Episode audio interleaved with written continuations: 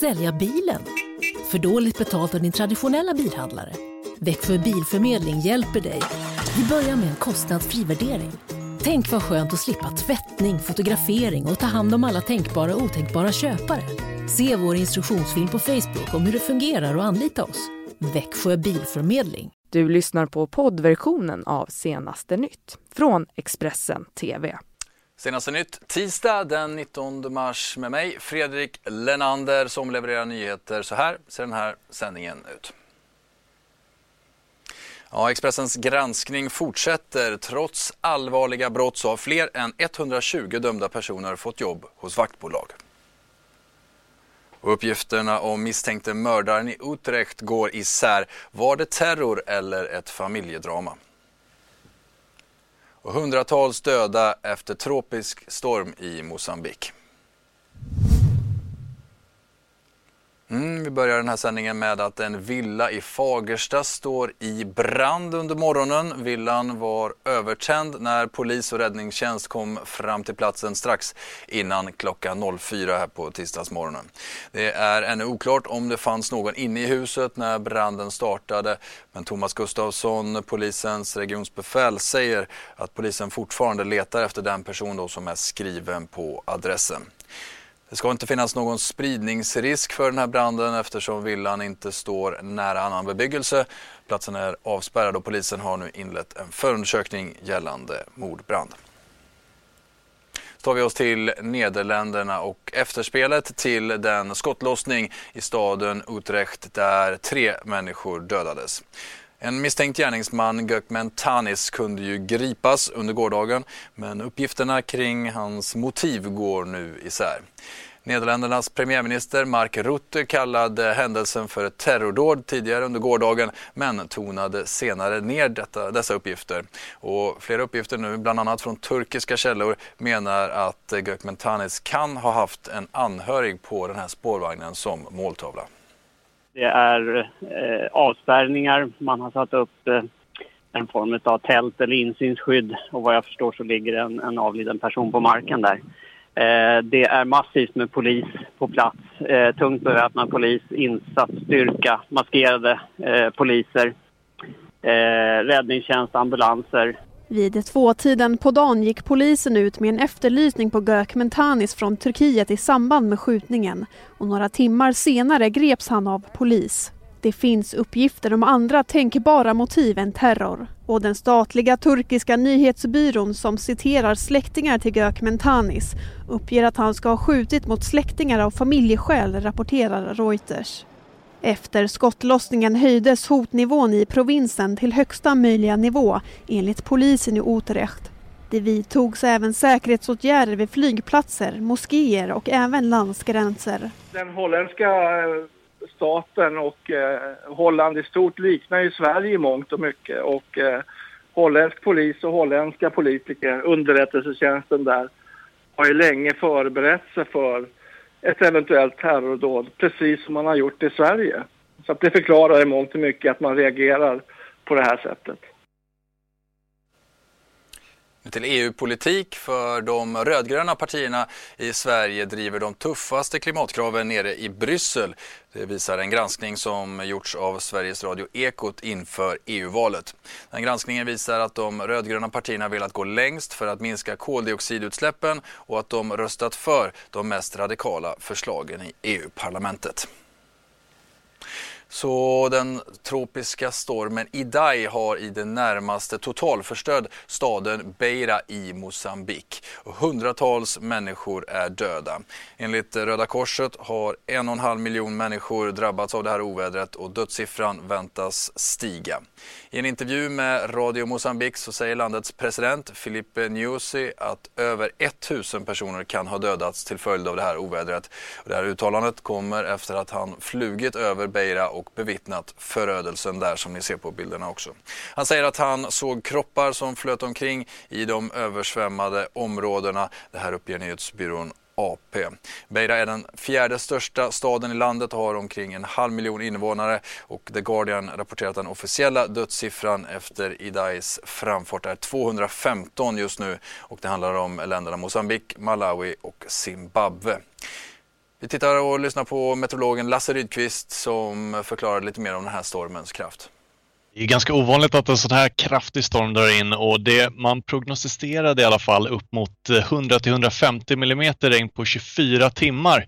Det är väl ungefär vad vi kan förvänta oss här i Sverige på ett helt kvartal alltså. Så det är väldigt stora regnmängder som har kommit här nu också på väldigt, väldigt kort tid, vilket också har gjort eh, de här följderna eh, av att man har problem med översvämningar. Och också jordskred till följd av att det har blåsit väldigt mycket vindbyar som har varit upp väl över orkanstyrka och alltså upp mot nästan då 50 meter i sekunden, eh, vilket man också kunde förvänta sig faktiskt av en sån här cyklon eh, som var uppe på kategori 3 då på en femgradig skala faktiskt. Är detta ovanligt i den här delen av världen eller har du sett liknande situation förut? Det är väldigt ovanligt att en sån här kraftig storm drar in över land. Eh, en kategori 3 kom den ju upp i som sagt eh, och det har man bara observerat faktiskt två gånger tidigare eh, så länge man har observerat såna här kraftiga stormar ute på världshaven. Så just i det här området så är det väldigt ovanligt att en sån här kraftig tropisk cyklon då drar in över land. Och ser man framöver, vad kan man förvänta sig av väder framöver i det här området? Ja, det fortsätter ju att regna på. Lite grann ligger ju fortfarande kvar från den här tropiska cyklonen då, Idai som eh, har klassats ner. Det är ju bara kvar ett litet lågtryck där som ligger. Eh, men fortfarande kommer det regna på lite grann innan det helt drar undan det här systemet. Då. Eh, och ja, det kommer fortfarande kanske blåsa lite grann också vid kusten men det mesta av vinden ser faktiskt ändå ut som att det har eh, avtagit nu också rejält. Så att eh, förhoppningsvis så kan eh, regnet avta nu också så att räddningsarbetet kan fortgå ehm, på ett väldigt bra sätt. Då med politik hemma i Sverige. För de senaste veckorna så har ju flera liberaler velat se Nyamko Sabuni, tidigare jämställdhetsminister, eh, som Jan Björklunds efterträdare till partiposten. Men nu kliver en rad partiföreträdare fram och vill se Erik Ullenhag som partiledare. Bland dessa riksdagsledamoten och partiveteranen Barbro Westerholm, riksdagsledamoten Lina Nordqvist, biträdande regionrådet i Stockholm Daniel Forslund och Lovisa Aldrin som är kommunalråd i Halmstad ska alla ha ställt sig bakom Erik Ullenhag som utmanare där. Och nu till Expressens stora granskning. Det handlar om en omfattande undersökning av vaktbolagsbranschen och deras personallistor. Och den visar nu att fler än 120 personer som har dömts för allvarliga brott som har kränkt, skadat eller till och med förstört andra människors liv. Och eh, bland de här brotten finns våldtäkt, grov misshandel och rån. Och så eh, slår han mig första gången i ansiktet. Fängelse för misshandel, är det någonting som ska godkännas? Som regel nej. Jag heter Frida Sundqvist och jag är undersökande reporter här på Expressen. Jag har granskat vaktbolagen och hittat fler än 120 anställda i Sverige som dömts för grova brott. Det handlar om våldtäkter, rån och mordförsök. I samtliga fall dömdes personerna innan de anställdes av vaktbolagen. En man som dömts för sexuellt utnyttjande av minderårig arbetar nu för ett vaktbolag som hyrdes in under årets melodifestival. Och en man som dömts för grovt våldsbrott var ansvarig för säkerheten vid en av partiledardebatterna inför höstens riksdagsval. Jag har hittat domar som rör djurplågeri, grov kvinnofridskränkning och ett 40-tal fall av misshandel. Flera av brotten har begåtts av män och riktats mot kvinnor. En av de drabbade är Kristina. Så började jag på mig eh, hemåt. Så kommer han liksom efter också.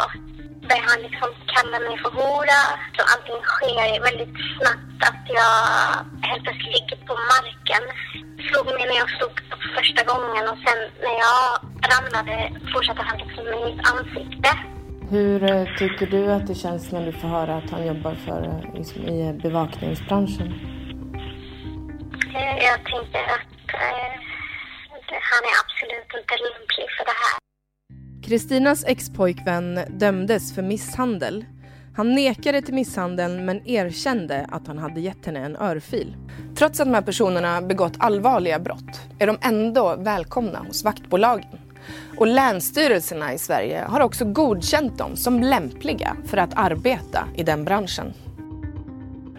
Om man, det blir uppenbart för Länsstyrelsen att det här är ett allvarligt, väldigt allvarligt brott så kan man välja att avslå. Fängelse för misshandel, är det någonting som ska godkännas? Som regel nej. Och våldtäkt? Alltså, nej, alltså det är ju samma sak där. Ja, och min kollega Anna Hedenstam talade med Expressens skribent Katarina Wenstam som anser att de här uppgifterna är häpnadsväckande. Att så allvarlig brottslighet eh, ändå inte har stoppat de här människorna från att få jobb på vaktbolagen. Vi tar och lyssnar på hur det lät. Men det här är ju häpnadsväckande skulle jag säga. Det är en otroligt viktig granskning och det som, som kommer fram här är ju Eh, jag, jag skulle säga att det. jag är ganska chockad över mängden grova brott. Och just när det gäller den här typen av brott, de här 120 allvarligaste, så många av de brotten är ju också vad jag skulle kalla för liksom brott som har att göra med liksom vad man har för värdegrund som människa. Det har att göra med kvinnosyn, det har att göra med synen på samtycke och sex och kvinnors rätt till att leva ett fritt liv. Och där funkar inte riktigt liksom...